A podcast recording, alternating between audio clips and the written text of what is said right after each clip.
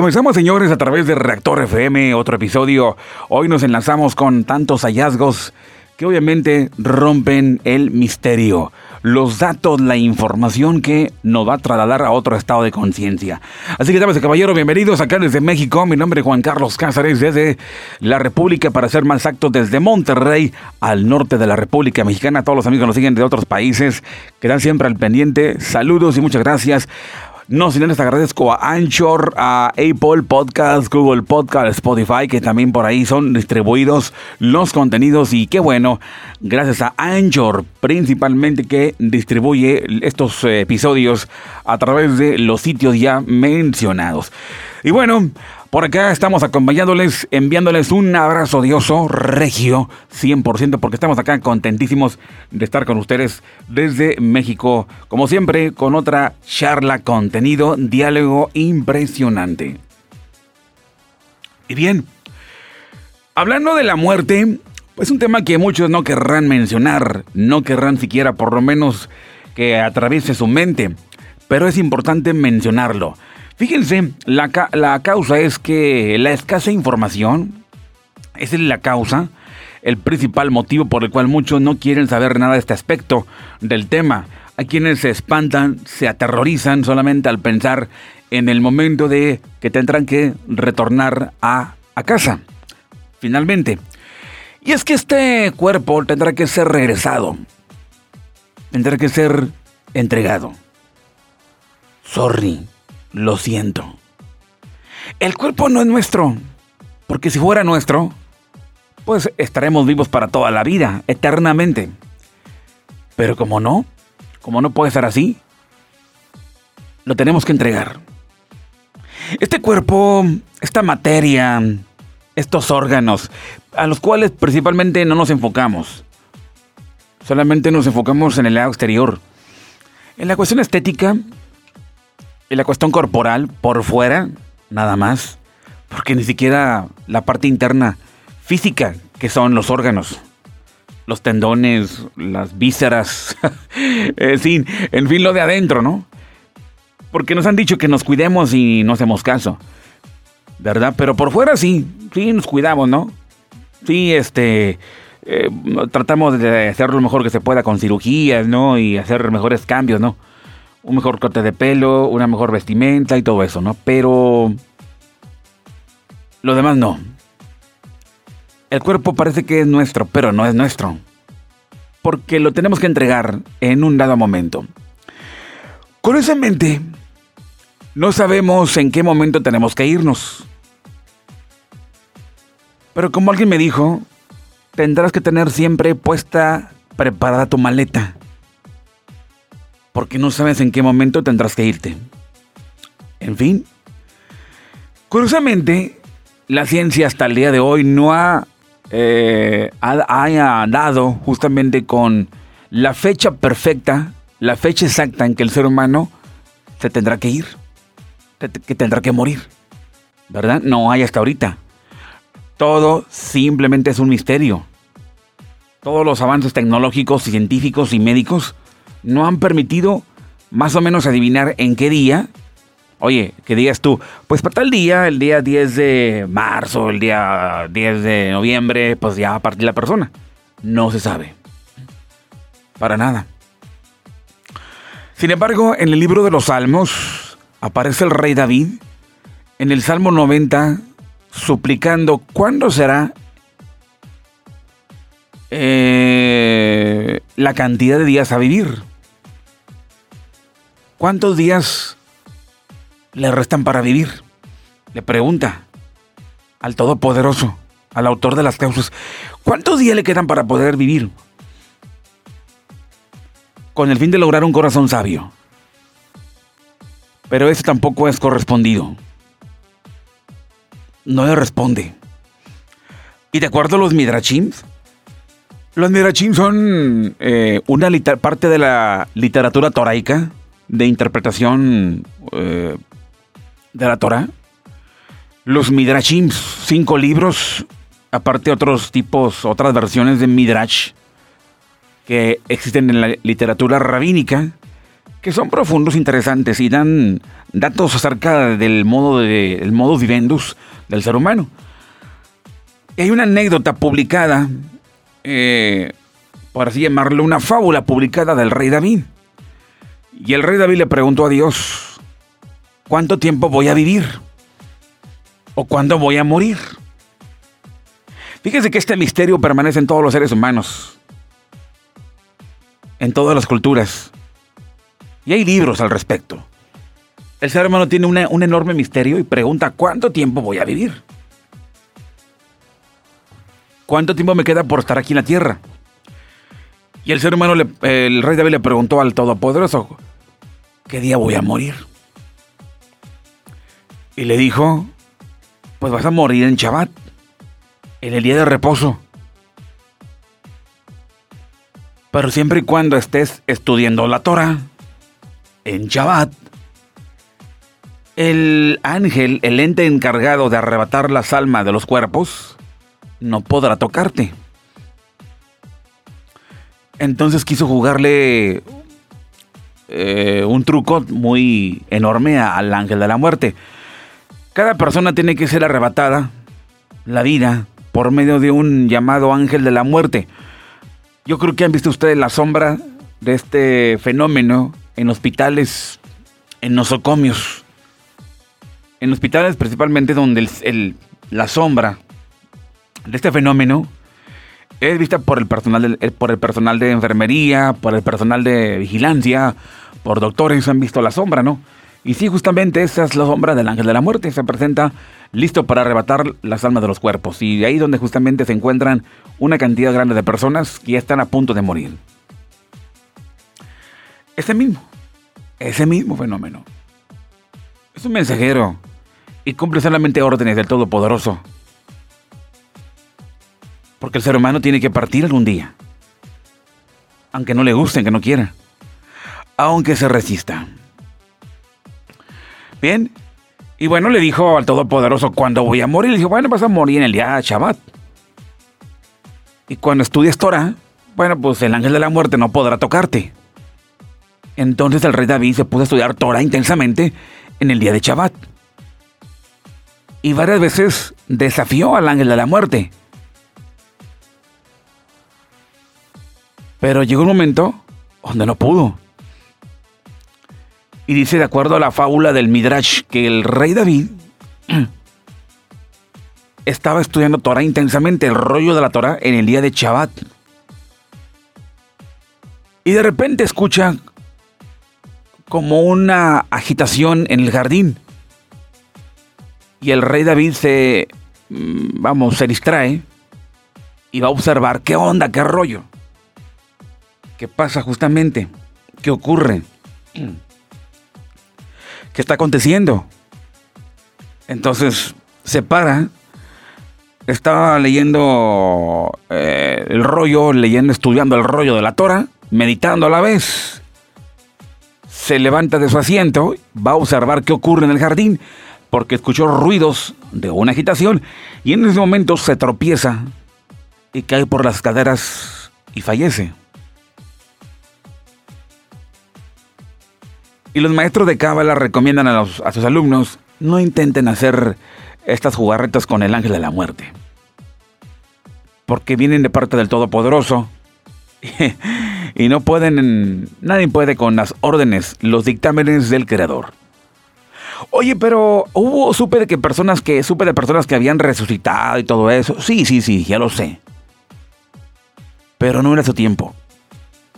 Solamente se detuvo el latido por unos segunditos nada más. Y resucitaron, por así llamarlo, pero no, no era su momento de partir. Cuando el Todopoderoso da la indicación de que te vengas para casa, vete para acá y al momento, entonces, alguien viene por ti. Hay quienes mueren de una forma trágica, otros de forma pasiva, otros dormidos, otros desmayados, otros de otra manera terrible. Dios nos libre de morir de esa forma y que tengamos la oportunidad de partir de este mundo porque tenemos que entregar el cuerpo, que no es nuestro, Pero hacerlo de una manera pasiva, como dicen los, los maestros cabalistas, eh, cabalistas, dicen. La muerte de los justos es como sacar el pelo de un vaso de leche. De lo contrario, las personas hundidas en el materialismo es como quitar algodones en un alambre de púas, que es muy difícil. Que tengamos el privilegio de partir con el beso divino. El beso divino es que vengan los ángeles por nosotros y no el ángel oscuro que vemos siempre. Esa sombra negra que aparece en hospitales y que va justamente a arrebatar las almas. ¿Por qué la gente teme morir? ¿Por qué creen que la gente teme partir de este mundo? ¿Por qué la aterra? Porque le da mucha vergüenza a su alma reencontrarse con el juez. Y el juez le preguntará tantas cosas, por lo cual teme morir, por lo cual es la causa de que muchos no pueden morir cuando están en tremenda agonía o están en un estado vegetativo. No nos olvidemos de que todo surge en el lado esencial lo que pasa en el cuerpo, ya en el, lado corporal, los problemas de salud corporal, corporal, corporal, es proveniente de los fenómenos que surgen en el lado esencial, de los cuales la ciencia se vuelve una necia y no acepta, pero todo viene desde allá, cosa que ahí no es tocado el tema, en el lado científico. Pero nosotros que estamos adaptándonos los dos planos, tanto científico como espiritual o esencial, entendemos perfectamente las cosas. Bien, hoy comento en este hallazgo a través de Reactor FM acerca de la muerte. Un contenido publicado por Batia Solomon. Lo publica en su. lo publica justamente en la página del Centro de Cábala. El Zohar es la Biblia cabalista. Cuando los problemas de la humanidad surgen, es momento de observar el Zohar. El Zohar es el alma de la Torah.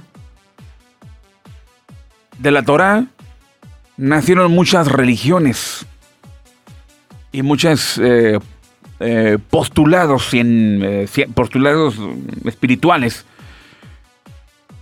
De ahí salieron muchas religiones. Todas las religiones salieron de la Torah, todas. Y cualquier, vamos, escuela de pensamiento, lo que tú quieras, cosa que no son religiones, pero son disciplinas, escuelas de pensamiento, también salieron de la Torah, incorporando también la Cábala. Cábala es el lado esencial y la Torah eh, literal es el, es el lado exterior. Todo es un conjunto a la vez. Todo nació de los judíos, finalmente. Aunque a muchos no les caigan bien los judíos. Pero todo salió de los judíos tu propia religión, sea cristiana, sea mm, la que tú te imagines musulmana, tiene un aliento totalmente toraico. Te podrás dar cuenta cómo tiene este, por todos lados una Biblia cristiana, aspectos de Israel, de Sion, son, nace justamente de la Torah. Bien. Y aparecen en la Biblia, aunque sea en la Biblia la más famosa en el mundo, la Reina Valera, aspectos de la muerte. Eh, pero, sinceramente, no queremos abordar el tema. Porque nos aterra. O simplemente cuando nos negamos a comprar un paquete funerario, porque no, no queremos pensar en el momento que nos vayamos. Pero nos tenemos que ir. Nos guste o no. Bien. Todo nace desde la Torah. Muchas, todo nace en la Torah, así que la verdad, vamos a incorporarnos justamente estos hallazgos y nos, no es cosa fuera de base. Para nada. Todo es a la vez, nace de ahí, de esa misma, ese mismo árbol. En fin, así que vamos a tener un poquito de acercamiento a los hallazgos que hemos encontrado acá justamente. Y este relato aparece en la página del Centro de Cábala y es publicado por Batia Solomon y bueno, en un artículo, lo dice así más o menos, en este artículo publicado, habla de la muerte. El artículo se llama El regalo de la muerte. Y vamos para allá a hacer mención de todo esto al respecto. Señoras y señores, la muerte no existe. Les invito para que chequen los contenidos de Robert Lanza. Robert Lanza publica el bios, la, teoría del biocentrismo y afirma justamente la coincidencia del Zohar que la muerte no existe. No, no, no, no, no es ideología. No es teología. No es filosofía. Es la puritita verdad, la realidad. La muerte no existe.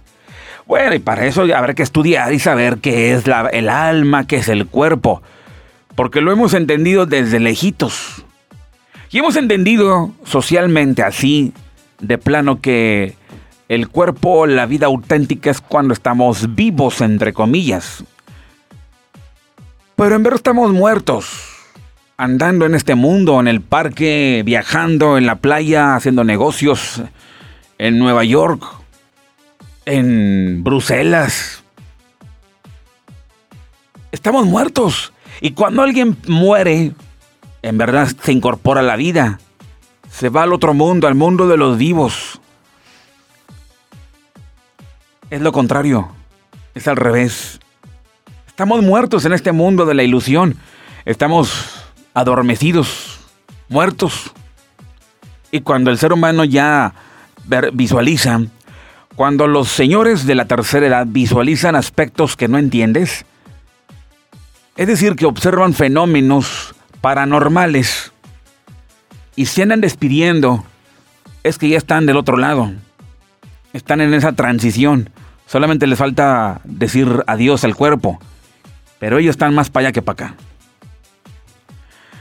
Para entender que la muerte no existe, pues habrá que internarnos directamente y estudiar a profundidad los contenidos cabalísticos que nos enseñan sobre esto. Pero los invito para que chequen la teoría de Robert Lanza, la teoría del biocentrismo. Y en verdad, la conciencia no muere. El alma es una cantidad de datos que se trasladan a otro lugar del cosmos.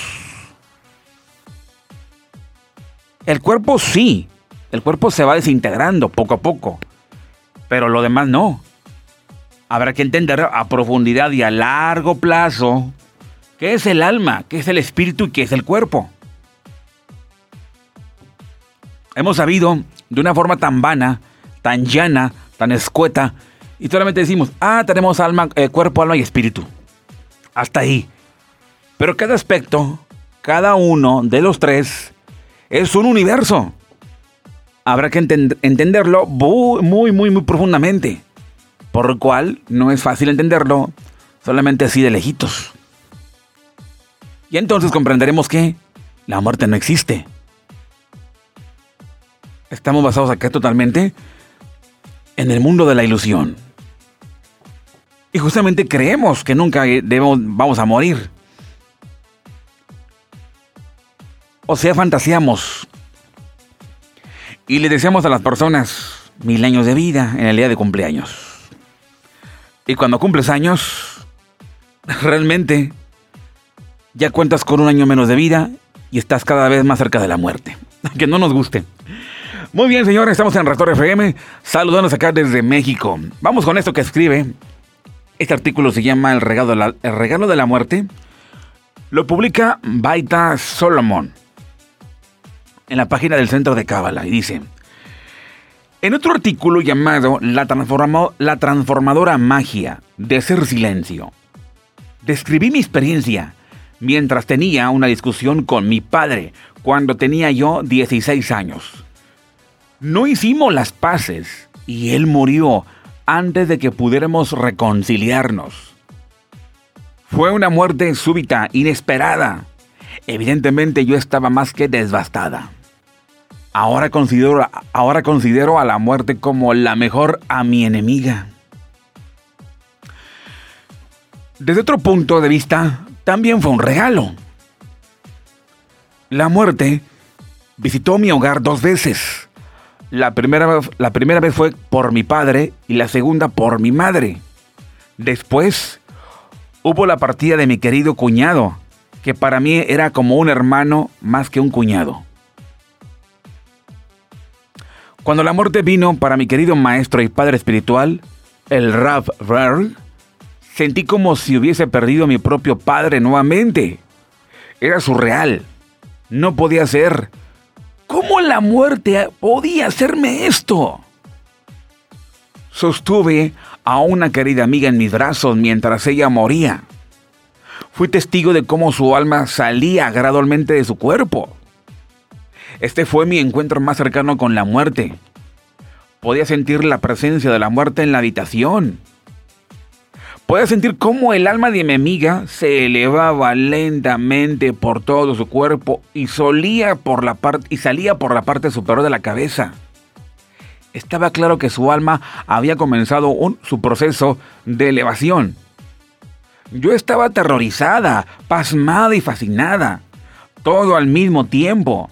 La experiencia fue escalofriante similar a la de muchas veces que he acompañado a mujeres a dar a luz.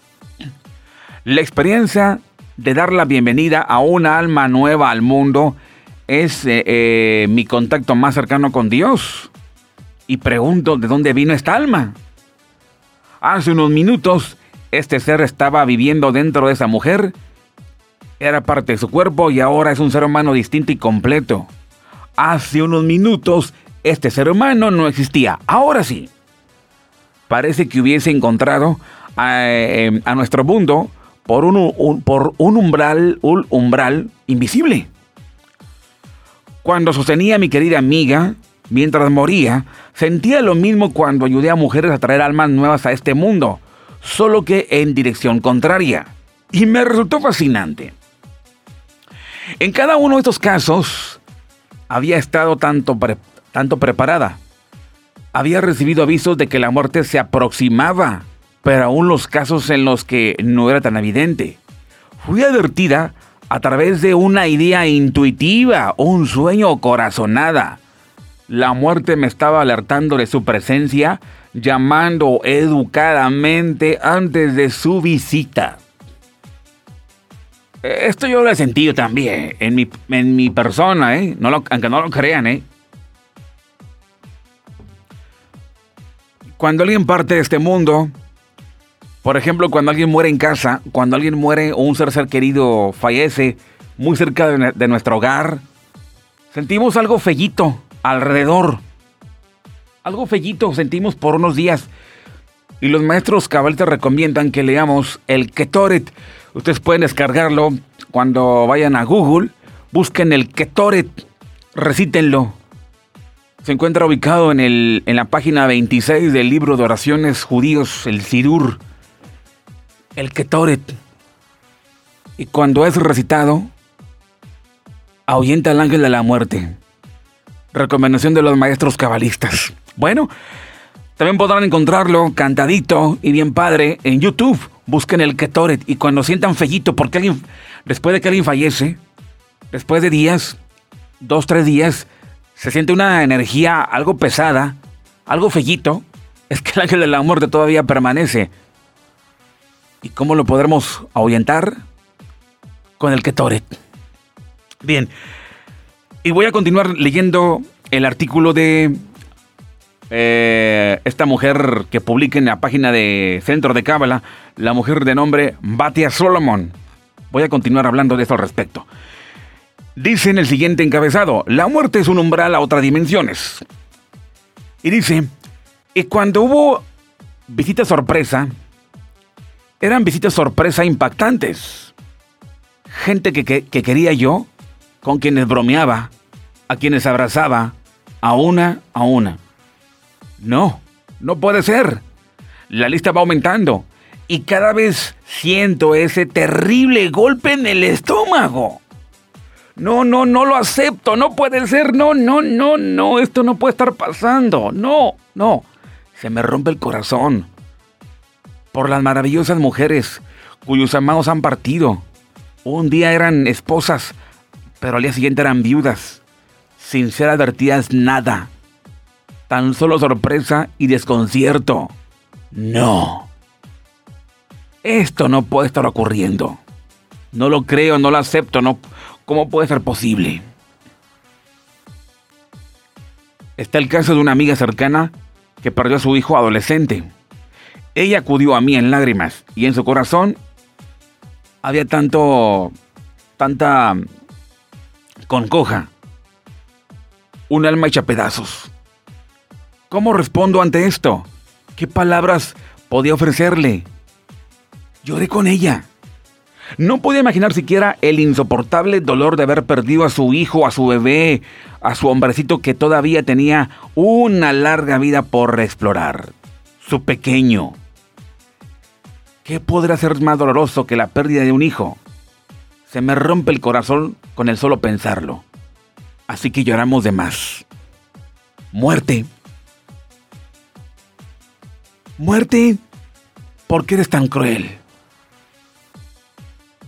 Pero después me pregunto, ¿la muerte en realidad es cruel? ¿O simplemente todavía no aceptamos el panorama completo? El Zohar nos informa que la muerte es un umbral a otras dimensiones y que en realidad la muerte no es el final de la vida. Todos somos inmortales. Esto me encantó. La muerte no es el final de nuestra vida. Cuanto más elevamos nuestra conciencia, cuanto más confiemos en la voz intuitiva de nuestra alma, cuanto más nos permitamos estar abiertos a los secretos más allá de las cortinas de nuestros cinco sentidos, más fácil será que algún día reconozcamos que no hay tal cosa como la muerte. Sí lo dije, que la muerte no existe. Sí, pero para eso hay que elevar la conciencia. Porque conciencia baja, en, muy baja vibración, ups, eh, no entenderemos.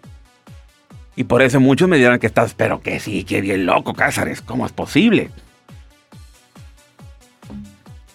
Cuando le vemos la conciencia, entonces podemos decir, wow, ya me morí. pero bueno, continúo eh, leyendo el artículo de Batia Solomon y dice así. La muerte de mi padre puede haber sido dolorosa, por decir poco, pero desde otro punto de vista, también fue un regalo. Esto claramente marcó al comienzo de mi, viaje espiritual. Mi primera introducción al reino del 99% fue un libro llamado Vida, después de la, después de la vida del doctor Raymond Moody, del cual me dio mi primera perspectiva de la muerte desde el otro lado. Las personas a las que entrevistó, de todos los ámbitos de la vida, todas las edades, niveles socioeconómicos, que habían tenido una muerte clínica y revivieron posteriormente, todos afirmaron qué agradable era la transición al otro lado. De hecho, se sentía estar tan bien muerto que les había molestado mucho que los arrastraran de vuelta a la vida, o sea, para este lado. Las personas que han tenido ese tipo de experiencias han publicado que hay una, uff, una enorme sensación.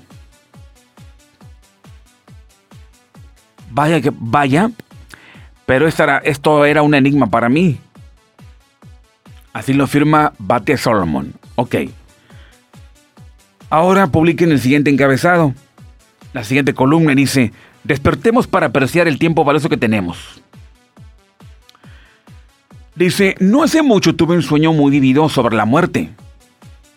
Ascendí al mundo superior. Me sentía muy real. Estaba ahí. Había ciertos detalles acerca de otras personas en el sueño que yo no tenía forma de saber. Después de investigar, resultaron ser ciertos.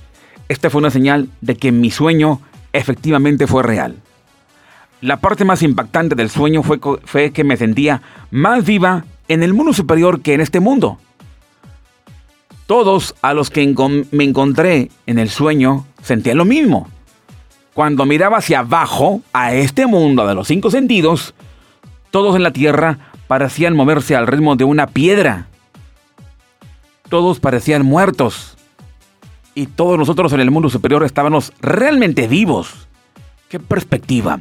Sin embargo, para una amiga cercana, que era una esposa ayer y es una vida hoy, nada de eso importa.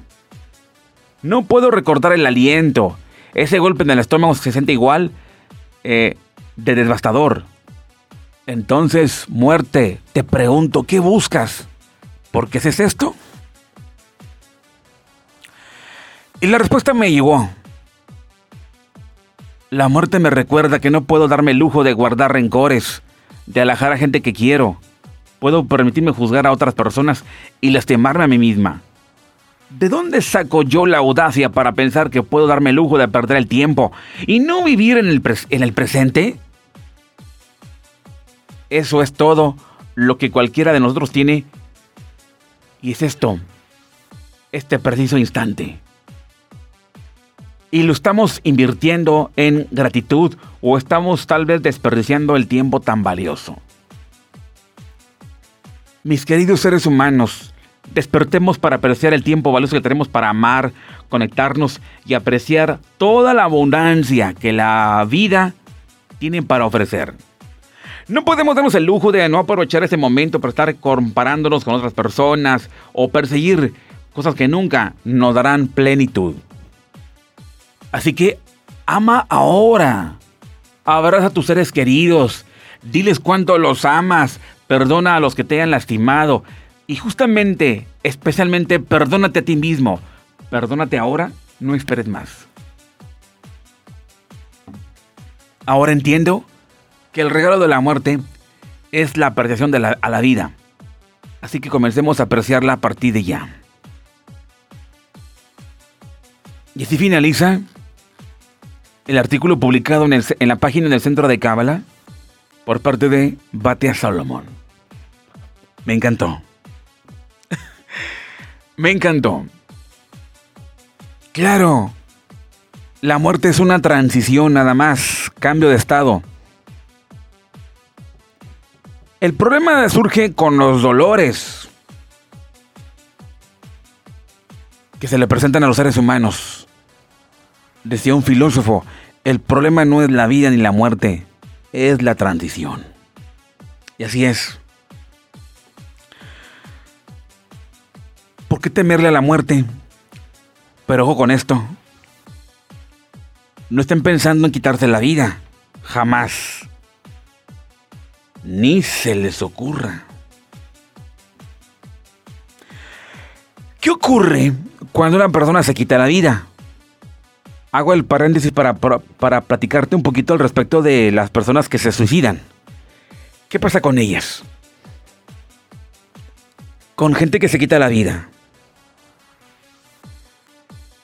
Son varios factores las causas por las cuales la persona tiene tendencias suicidas.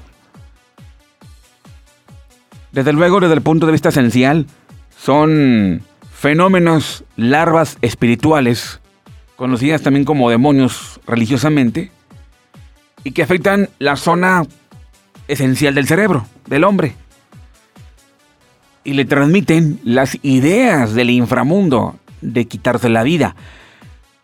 Quitarse la vida no es lo esencial, digo, no es lo ideal, no es, no es bueno, no, ni se les ocurra.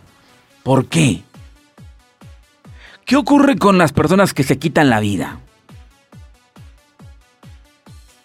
Todo basado en la ilusión. Póngale mucho tiempo, mucho, mucho ojo y mucho oído, mucho ojo y oído a la vida. Lo que está alrededor. Lo que pasa es que la ilusión es tan tremenda que piensa la gente que con morir ya las cosas se solucionan, se, arreglan. Por ejemplo, una persona que tiene tantas deudas, muchas deudas le debe al fisco, le debe acá, le debe por todos lados, y se lleva las manos a la cara. Y podrán llegar ideas del inframundo y que se vaya a morir.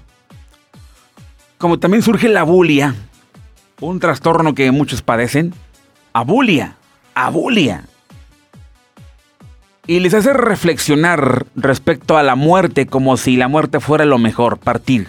Es lo mejor partir este mundo y si a nadie le importo, pues qué mejor, ¿no? Mejor morir. Y por eso muchos tal, vez tratan de beber veneno, ahorcarse o dispararse. Pero lamento informarles de acuerdo a aspectos cabalísticos, de acuerdo a comentaristas, el quitarse la vida no es que no sea bueno, y no lo digo desde el punto de vista moral, sino desde la otra realidad. ¿Qué ocurre con los suicidas? Los que se quitan la vida. Una cosa es que el ser humano muere en un hospital tal vez, por cáncer, por sida o por otra causa. Una cosa es que el ser humano, este, pues ya se le llegue su, su fecha de partida. Ha vivido tal vez más de 100 años. Y ya. Pues ya murió. Se le acabó su tiempo. Ya. Bueno. Una cosa es morir por enfermedad. Claro, ya murió de cáncer. Ya murió. El tiempo de vida, los minutos de vida los tiene determinados el Todopoderoso cuando la persona nace. Cuando un ser humano nace, ya está integrado los años que va a vivir en la tierra. Por lo cual, señores, no le pidan a Diosito que los deje vivir más tiempo cuando ya la persona está moribunda. No le insistan, porque no va a pasar. Están ya determinados los tiempos y nadie ni la ciencia con todos los esfuerzos podrá lograr retenerlo. La fe de los seres humanos es una fe limitada, a final de cuentas, porque hay cosas que no pueden ser movidas. Esto ya es la voluntad del Todopoderoso. Otras cosas sí. Pero hay cosas que no pueden ser removidas, por mucha fe que tenga el ser humano, por mucho que diga el ser humano o presuma, no, son dictámenes del Todopoderoso. ¿Ok? Así que el ser humano tiene ya los días determinados a vivir. Cuando nace. Cuando nace tal vez tenga por ahí este 80 años de vida para vivir, 90 años de vida para vivir. Oye, pues son pocos, ¿no? Comparándonos con la eternidad, pues son pocos, no son nada. Bueno. Entonces, como te mencionaba al principio, tenemos que retornar el, eh, regresar el cuerpo, porque no es nuestro. ¿A quién se lo entregamos? A la, a la tierra. Es por eso que tenemos que enterrarlos, sepultarlos. Yo recomiendo no cremar los cuerpos.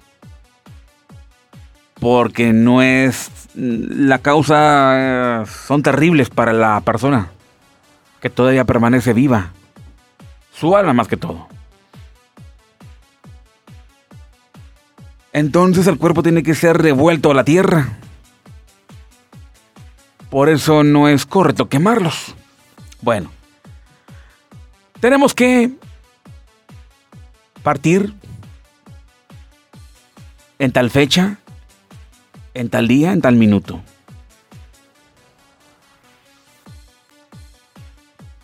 Y las almas sublimadas salen, como dicen los comentaristas y eh, sabios cabalistas, como quitarle el pelo a un vaso, a un vaso de leche. No hay sufrimiento. No hay terror. Pero cuando no es así, ¿cómo se batalla para la persona que, como ya mencionaba, para que se muera? Bueno. Y las almas no sufren terriblemente, porque fueron en su momento sacadas en su debido tiempo. Pero cuando se trata de suicidio, los tiempos no estaban, no son, eh, no es el tiempo determinado por el Todopoderoso. Ese tiempo lo decide el hombre. Se super adelantó. Imaginemos que una persona tenía destinado a vivir 80 años de vida. A los 80 años el alma retorna y sale. Vuelve a su origen, pero sale sin ningún problema. Porque salió en el tiempo debido, que eran 80 años. Esa persona que tal vez tenías 80 años de vida para vivir en la tierra, se quitó la vida a los 20 años. Se suicidó a los 20 años. ¿Cuánto le falta de los 20 para los años para que lleguen los 80 años? Bastante. Y mientras esa alma, ¿dónde va? ¿Qué hace? ¿A dónde van los suicidas? ¿A dónde se trasladan? ¿Qué ocurre después de que una persona se ha quitado la vida y que tenía 80 años de vida para vivir? Es decir, el alma tenía que salir cuando tuviera 80 años. Sale de una forma ligera. Pero no. La arrebató el ser humano. La sacó antes.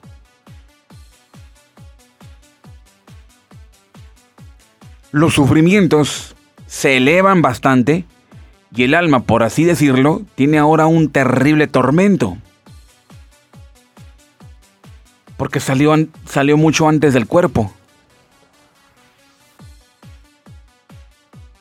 Es que debió haber salido hasta los 80 años, no a los 20. Si hubiera salido a los 80 años, bueno, no hay problema, ya salió el ya salió porque se le acabó su tiempo. Pero salió a los 20. Se quitó la vida. Salió antes. Como si dijeran, espérame, todavía no tu tiempo, quedas aquí. Todavía te falta mucho tiempo. Y mientras, ¿dónde va esa alma? ¿Dónde, dónde deambula? Esas almas se encuentran atrapadas en el lugar llamado la Cafaquela. En el idioma hebreo se llama Cafaquela. La Cafaquela es un lugar todavía peor de sufrimiento. De acuerdo a Cábala, el Heinom, el infierno, es mejor es mejor el infierno. Porque mínimo tiene un cierto tiempo de purificación. Pero la cafaquela, llamado también eh, limbo, el limbo existe. Son las almas que se encuentran en pena, quedan atrapadas en esa zona y no se pueden mover. Ni para acá ni para allá. Esas almas emiten lamentos. En el mundo de los vivos se tratan de incorporar los lamentos. Es por eso que los fantasmas, es por eso que la llorona, es por eso. Andan en pena. Están en la cafaquela o limbo. Y tratan de, de retornar al mundo de los vivos. No pueden. No pueden, están atrapados una persona que se ha quitado la vida o una persona que también murió eh, de una manera accidental, es lo mismo. Lo ideal que la persona muera como debe de ser, en un hospital, ya de vieja la persona, pero no en esos aspectos. Cuando surgen persecuciones, cuidado, escóndanse. No le, hagan al, no le pegan al valiente, como acá decimos en México. Porque es lo mismo. Un disparo accidental acaba con la vida de la persona. No era su tiempo de salir, pero salió. Lo mismo pasa con los crímenes. Es lo mismo. Por eso deambulan, por eso los fantasmas. Es por eso que los ruidos en la casa es por eso que el jinete, sin cabeza, todo eso. Almas materialistas totalmente que murieron, no sé, de una forma trágica o se suicidaron.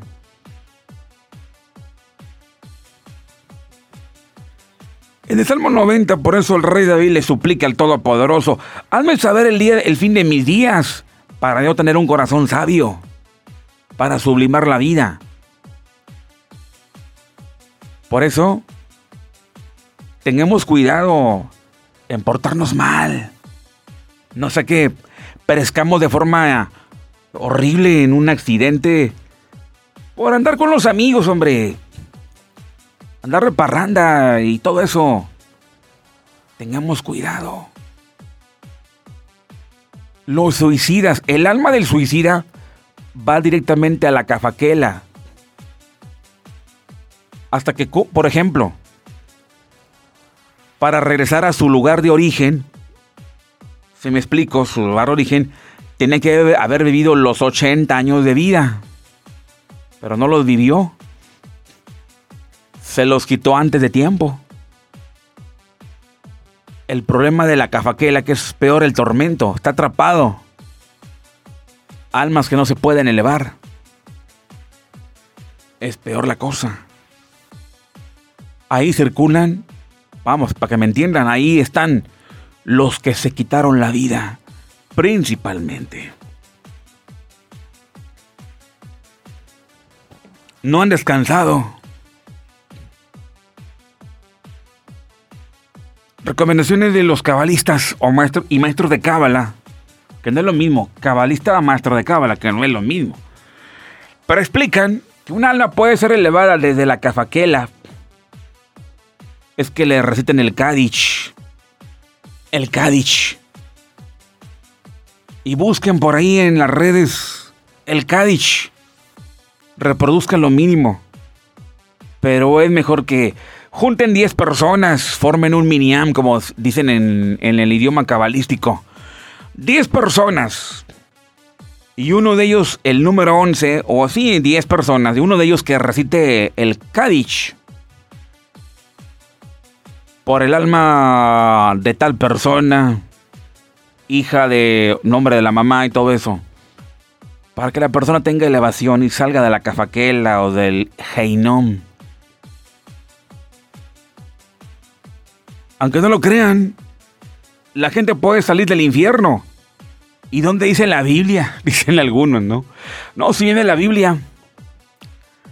En el libro de Samuel afirma de que Dios hace en la oración de Ana. Ana hace una oración en el libro de Samuel y dice que Dios es el que hace morir como también vivir. El que hace descender al Sheol como también ascender. Ahí está claro. Da a entender que el ser humano puede salir del infierno. Ya que muchos dicen que nadie sale del infierno, esa es otra cosa, son teologías, ¿verdad? Pero el ser humano puede salir del infierno. Si logra salir del infierno, sí puedes salir del infierno. El problema son las religiones. Que dicen que no, pero tal vez lo hacen por ciertas causas, no sé. Que no me interesa al día de hoy eh, investigar. ¿Por qué no? Ustedes investiguenlo. ¿Por qué no, verdad? Pero puede salir del infierno. Y lo mismo elevarse de la cafaquela. Justamente porque no encuentran descanso. Es por eso que se escuchan los lamentos, sus voces. No han tenido descanso, porque murieron antes de tiempo. Por eso, no es correcto, no es idóneo quitarse la vida. Ni lo intenten. Ni lo intenten. En fin, Damas y caballeros, estamos en Reactor FM. Quiero por ahí mandar un saludo a toda la gente que me sigue. Gracias a Elan, Juan Guerra Alvarado en Juárez, Nuevo León. También por ahí saludos a Elicha. También por ahí quiero saludar a Manuel. Manuel, también a Marcos Macías, Paco Chávez. A tanta gente que nos acompaña desde otros eh, países. Muchas gracias. Yo encantado de platicar con ustedes en este episodio de podcast. Y como siempre, son hallazgos impresionantes en los cuales nos conectamos. Señores, estamos en época de guerra. ¿Qué opina Cáceres de la guerra? La guerra, le digo una cosa rápidamente. Esta guerra entre dos países, los mencionados, los que ya conocen, se determinó, se sentenció justamente en el día del juicio que se llama Rocha Chaná. Yo le llamaría en el Año Nuevo Cósmico. En el Año Nuevo Cósmico, que fue en, en septiembre pasado, se, se determina quién va a morir, quién va a vivir, quién va a ser pobre, quién va a ser rico, quién va a ser esto y quién va, qué vas a tener. ¿Sí? Se sentencia si habrá paz, habrá guerra, habrá devaluaciones, habrá terremotos en los países o estallarán los volcanes. Todo eso se determina en Rosh Hashanah, el año nuevo cósmico. Aquí lo curioso es que los judíos, los judíos se preparan en ese día y parten directamente a las sinagogas a elevar los sacrificios. Los sacrificios son las plegarias y rezos, oraciones para el nuevo año. Hay un ritual y es el ritual de la terúa, es decir, el toque del chofar. Y el chofar es, es un tema profundo y muy complejo y muy largo. Y es donde el mismo chofar, al ser tocado, está como equilibrando los juicios en el cosmos. En ese día, el tribunal kármico está que arde. Pero horrible. Y de acuerdo a los profetas, ese día es llamado el día terrible del Todopoderoso. Es el día más terrible. Pero el toque de chofar que lanzan los judíos desde las sinagogas logra dar una tranquilidad, equilibrar, como si le echaran agua a la lumbre. Obviamente, para algunos que se comprometen en la sublimación de sus vidas, pues los juicios no serán tan eh, elevados. Pero para quienes insisten todavía en sus, vamos, en sus vidas alocadas y desórdenes, desmanes, todo eso, va a ser peor. Entonces en Rosh también se decretó la guerra entre Ucrania y Rusia. Las causas, solamente el tribunal kármico, el tribunal divino, lo sabe por qué. Ahí se sabe en qué momento terminará la guerra. Ahí se sabe todo.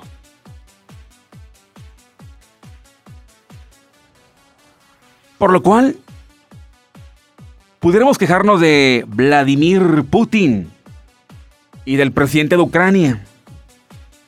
Pero de nada nos va a servir acusarlos y eh, recordarles tantos insultos y no sé qué y todo eso, de nada va a servir. El Todopoderoso, como el gran juez en el día de Rosh Hashanah, determinó que Ucrania y Rusia estuvieran en plena guerra. Entonces los justos juicios del Todopoderoso hay que alabarlos, elogiarlos, aplaudirlos. ¿Cómo? Les aclaro, estoy desviando el tema. Ya me salí del tema de la cafaquela y el tema de los suicidas. Ahora vámonos con el tema de la, guerra, así rápidamente, en, en pocas palabras. No nos quejemos de la guerra. No nos quejemos de los problemas monetarios de los países. Digámosle al Todopoderoso, benditos tus juicios. ¡Wow! Benditos los juicios del Todopoderoso porque no se equivocan. Entonces las sentencias, por muy malas que parezcan y terroríficas y diabólicas, contienen algo bueno. Entonces, ¿cómo podremos adornar la situación? Dando gracias al Todopoderoso por la guerra. Porque esta guerra me va a servir para algo. Porque esta guerra y las consecuencias económicas me van a servir para algo. Para elevar la conciencia nada más. ¿Qué les parece? Damas y caballeros, estamos en Rector FM. Démosle gracias a Dios por lo que está pasando. Y entre más le agradezcamos a Dios por eso, hay sorpresas buenas. Se equilibra la situación. Ahí se los dejo. Yo me despido, que tengan un excelente momento. Mi nombre es Juan Carlos Cáceres en Reactor FM. Continuaremos en el próximo podcast, en la próxima eh, eh, emisión, en el próximo episodio donde seguiremos por acá charlando. Gracias de verdad, de todo corazón. Un abrazote regio, 100%. Sean felices, señoras, señores. Y comparte este podcast. Gracias a toda la gente. Bye bye.